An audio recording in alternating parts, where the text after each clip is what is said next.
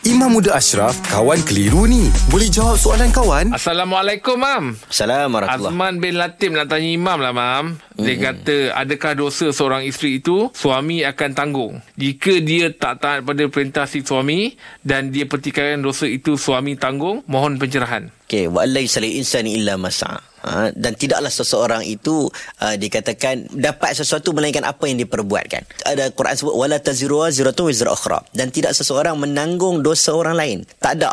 Dalam bab suami tanggung dosa isteri, isteri tanggung dosa suami tak ada. Yang ada ialah suami tanggung dosa yang mana suami tidak mendidik, suami tidak menyuruh, suami membiarkan, itu ada.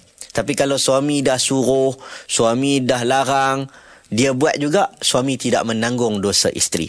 Sama juga macam isteri tak tanggung dosa suami. Tak ada.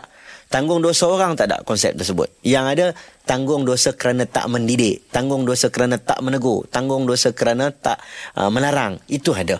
Tapi hmm. dia tu buat dah larang, dah tegur, dah tazkirah tapi masih lagi buat dia tak tanggung dosa orang. Oh. Hmm. Masing-masing dosa dengan dosa masing-masing. Okey baik, terima kasih Mam ya. Alhamdulillah. Selesai juga satu kekeliruan dalam kawan tanya ustaz jawab.